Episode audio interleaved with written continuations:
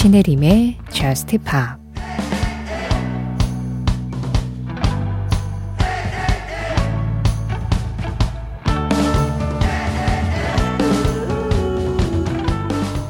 아무런 불만 없이 아침에 일어났고 좋은 일들은 나에게 다가오고 있어. 가야 할 길을 찾아서 발걸음도 가볍지. 다 잘 되고 있어. 전에 말했던 것처럼. 인생은 점점 더 나아지고 있어.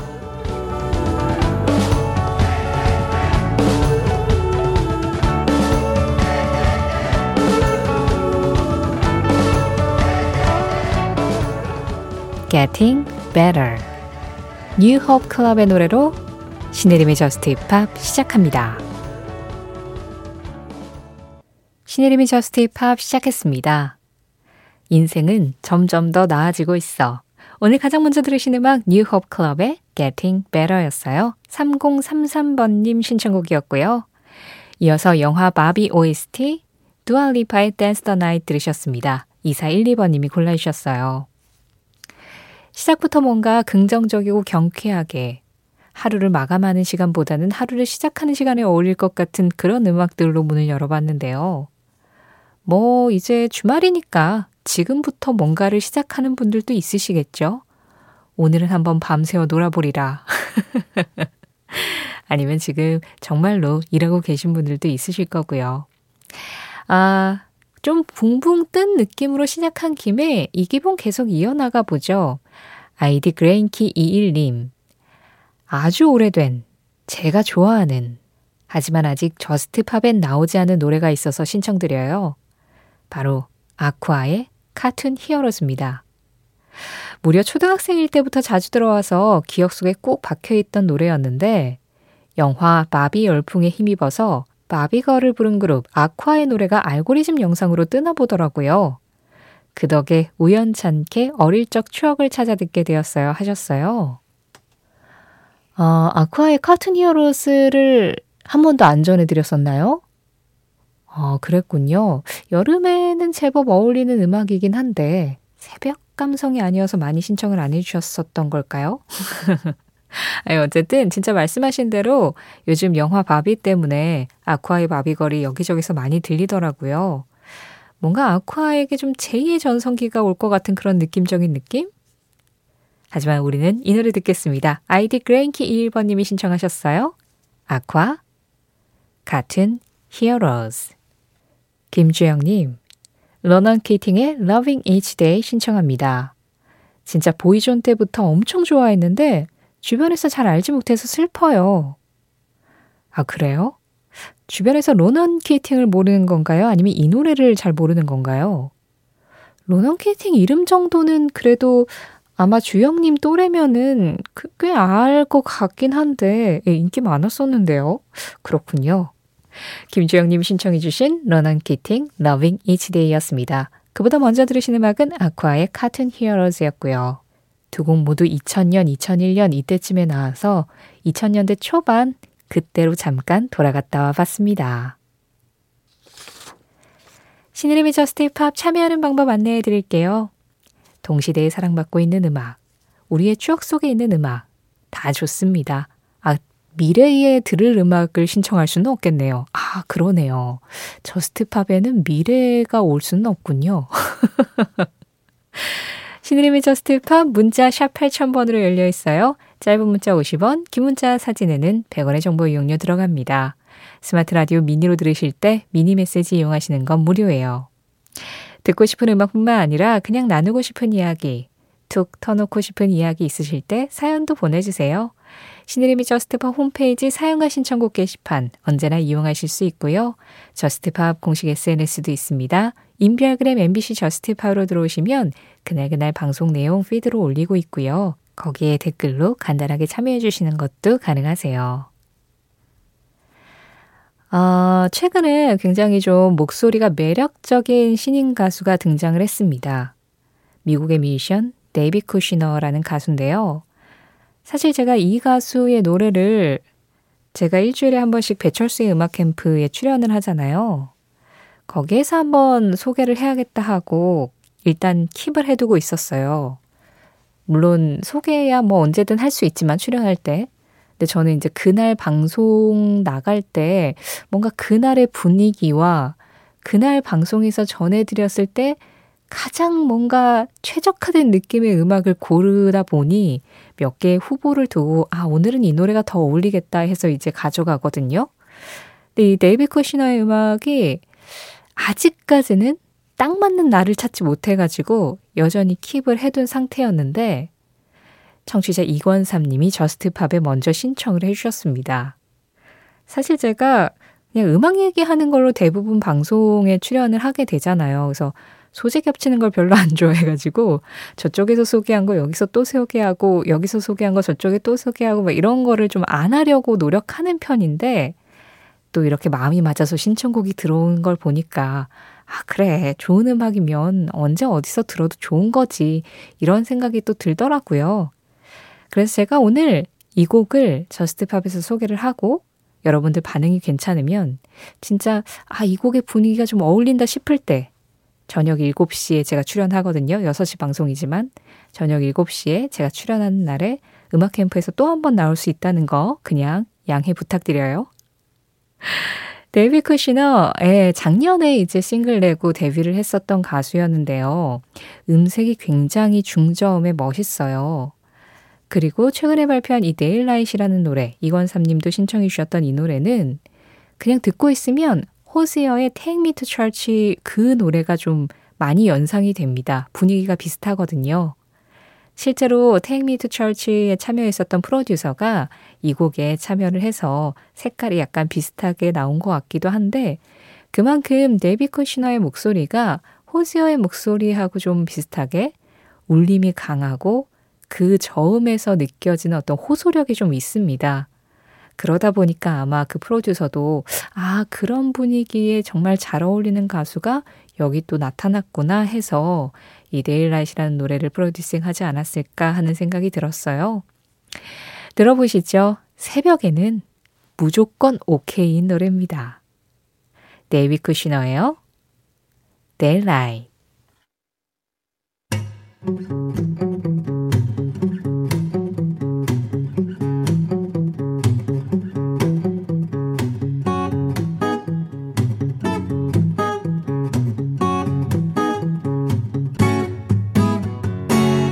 신혜림의 저스트 파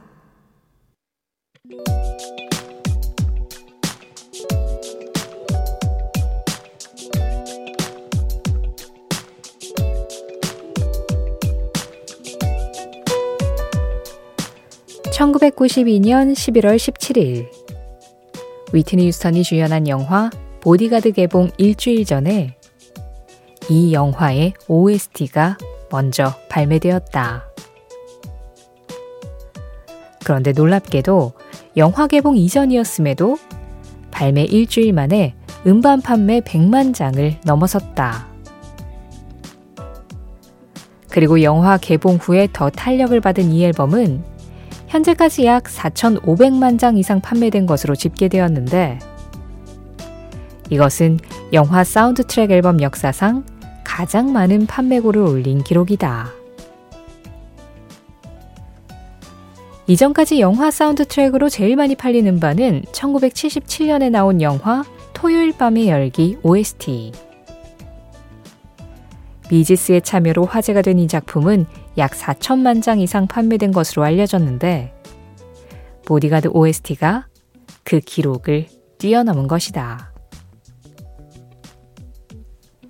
이는 보디가드 OST가 영화 음악으로서의 가치도 뛰어나지만, 무엇보다 당시 위트니 휴스턴의 스타성을 무시할 수 없었던 반응.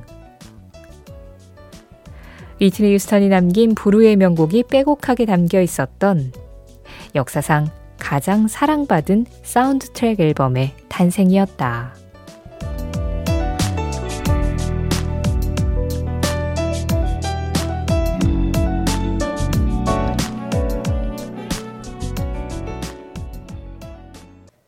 그 장면, 그 음악. 오늘은 1992년 11월 17일 위트니 휴스턴의 I Will Always Love You와 함께 보디가드 OST 발매 현장을 다녀와 봤습니다. 뭐, 전 세계적으로 가장 많이 판매된 앨범, 전 세계적으로 가장 많이 판매된 싱글, 이런 이야기들 종종 하는데, 가장 많이 판매된 OST. 보디가드 OST였더라고요. 기록이 있는데요. 말씀드린 대로 보디가드 OST가 어, 현재까지 약 4,500만 장 이상 판매된 것으로 집계되어서 전 세계적으로 가장 많이 판매된 OST로 기록을 여전히 세우고 있고요. 그 다음이 네, 토요일 밤의 열기 77년도 Saturday Night Fever 이 OST입니다. 3위가요. Dirty Dancing OST예요. I've had the time of my life. 빌 메들리하고 제니퍼 원스 그 노래로 유명한 OST죠. 그리고 4위는 타이타닉. 네, 셀린 디옹의 My Heart Will Go On이 들어있었던 타이타닉 OST가 3천만 장 정도 판매가 돼서 4위에 기록이 되어 있네요. 5위까지만 볼까요? 5위는 78년도 작품입니다. 뮤지컬 영화 그리스. 올리비아 뉴튼 존과 존 트라볼타가 주연을 맡았던 작품이죠. 존 트라볼타는 이 그리스하고 그리고 토요일 밤의 열기로 가장 많이 판매된 사운드 트랙 앨범 5위 안에 두 번이나 주연 배우로 이름을 올렸네요. 어쨌든 92년에 나온 작품이죠. 보디가드. 이 보디가드의 사운드 트랙 앨범 판매량이 현재까지 기록이 깨지지 않고 있는데 아마 앞으로도 깨질 확률이 굉장히 적을 거예요. 왜냐하면 이제는 앨범이 나와도 실물 앨범을 거의 사지 않는 시대잖아요. 음반 판매량 자체가 이때 앨범으로 음악을 듣던 시대를 따라잡기는 조금 어려운 것 같고 그래서 가장 많이 스트리밍된 사운드 트랙 앨범 기록이 또 따로 있습니다. 네. 그래서 2000년대 이후에는 대부분 여기에 이제 이름이 올라가 있는데 음반 판매량이 아니라 가장 많이 스트리밍된 사운드 트랙 앨범은 영화 분노의 질주 7 See You Again이 들어있었던 그 앨범입니다. 2015년 작품이죠. 네. 스트리밍만으로도 한 약 500만 스트리밍 정도를 달성을 했다고 하고요. 2위는 Star Is Born. 레이디 가가와 브래들리 쿠퍼가 주연한 그 Star Is Born이 2위에 올라가 있습니다. 3위는 위대한 쇼맨이네요. 그리고 4위가 아, 겨울왕국. 5위가 모아나 이렇게 되어 있는데 전부 다 OST에서 굉장히 유명한 히트곡들을 냈었던 작품들이고 모두가 2010년대 이후 작품들이죠. 그래서 지금은 사실 음반 판매량보다는 이렇게 스트리밍 기록으로 우리가 사운드 트랙도 만나고 있다 보니까 아마 역사상 가장 많이 팔린 OST, 보디가드, 이 음반 판매 기록은 앞으로도 깨지기 어려울 거라는 생각이 듭니다. 어쨌든 뭐 그 덕에 저는 휘트니 휴스턴 목소리 한 번 더 들어서 참 좋았는데요. 4282번님, 안녕하세요. 광주에 사는 최재현이에요. 항상 듣기만 하다가 사연은 처음 보냅니다. 날마다는 아니지만 불면의 밤을 보낼 때마다 항상 듣고 있는데요. 신청곡은 제가 최애하는 위트니 유스턴 곡 중 하나 틀어주세요 하셨어요.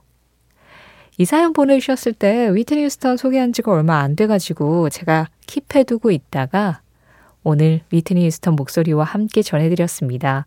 뭐, 보디가드 OST 기록에 대한 이야기를 하면서 듣긴 했지만, 그래도 이렇게 휘트니 휴스턴 목소리 만날 때마다 참 좋죠.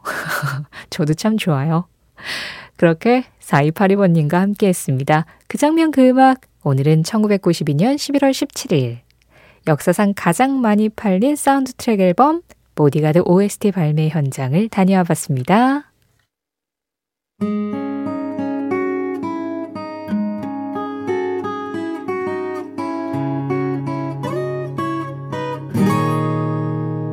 신혜림의 Just Pa 노래 두 곡이어서 들었습니다.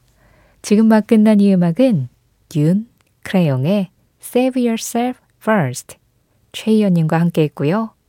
그보다 먼저 들으신 음악은 Years and Years였습니다. 1977 0209번님이 신청해 주셨는데요.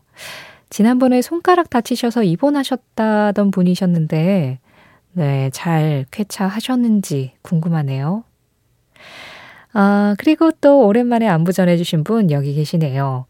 이제 베트남에 가게 되셔서 JUST POP을 매일 들을 수 있게 되었다라고 해주셨던 9102번님 베트남 소식 전해주셨어요.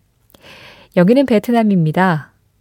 평화롭게 JUST POP을 듣고 있는 순간 엄지손가락만한 바퀴벌레를 봤는데 잡지 못했어요. 생각보다 너무 빨라서 놓쳤는데 침대 밑으로 들어갔네요. 오늘 밤은 다 잔 듯합니다. 신청곡은 존 메이어의 Wheel이요 하셨는데요. 아, 바퀴벌레. 아니, 첫 베트남 소식이 바퀴벌레라니요. 이거 어떡해요. 아, 거기에도 베트남에도 약간 그 방역업체 같은 데가 있을까요? 아니, 그렇지 않아도 얼마 전에 0408번님이 1년 전 구매한 옷장에서 먼지 다듬이라는 녀석들이 저녁에 출몰해서 방역하고 이제 좀 숨 돌려요. 얘들아, 너희들과 나는 공생할 수 없단다. 미안 하시고 사연을 보내주셨었거든요. 여름은 벌레의 계절이군요. 한국이나 베트남이나. 예, 그나저나 진짜 방역을 0408번님은 하셔서 다행이지만 9102번님 어떡하죠? 하, 아니 근데 존 메이어의 Wheel을 신청해 주신 건 제목이 바퀴여서인가요? 지금 깨달았네요. 아까 읽을 때는 아무 생각 없다가. 9102번님, 타지에서도 이 정도의 센스를 겸하셨다면, 네, 어떤 어려움도 이겨내실 수 있을 거예요. 바퀴도 이겨내실 수 있을 거라고 생각합니다. 존 메이어의 음악으로 우리 바퀴 소식으로 놀란 가슴을 좀 진정시켜보죠. 존 메이어입니다. 윌. 음악은 마케팅 전략보다는 인간의 열정과 호기심에 연결되어 있다고 생각한다. 엘비스 코스텔로 엘비스 코스텔로의 한마디에 이어서 들으신 음악 엘비스 코스텔로 and the Imposters의 버전으로 들은 Smile이었습니다. 원곡은 찰리 채플린의 그 Modern Times에 나오는 음악이었죠. 이 노래 김윤희 님이 신청해 주셨어요. 음악은 마케팅 전략보다는 인간의 열정과 호기심에 연결되어 있다. 그쵸. 특히나 창작하는 사람들, 그리고 음악을 듣는 사람들에게는 열정과 호기심이 1순위고, 이제 그것을 알릴 방법을 생각하는 사람들에게 마케팅 전략이 중요한 거니까, 아무리 시장이 대단하고 뭐 사람들한테 많이 알려야 하고 그렇더라도 음악에 있어서 가장 중요한 본질은 엘비스 코스텔로가 말한 열정과 호기심이 아닐까 합니다. 마케팅은 그 다음 한 2순위나 3순위 뭐 그쯤 되는 거고요. 그리고 우리는 오늘도 그 열정과 호기심으로 한 시간을 함께 했네요.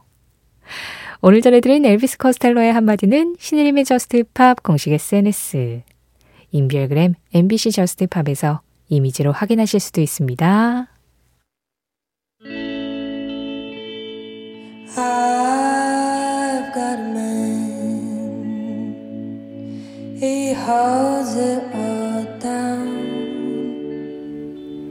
JUST POP 오늘 마지막 곡 지금 흐르고 있습니다. 몰리버치의 목소리예요. Loneliest Heart. 이 음악 전해드리면서 인사드릴게요. 지금까지 저스트 팝이었고요. 저는 신혜림이었습니다.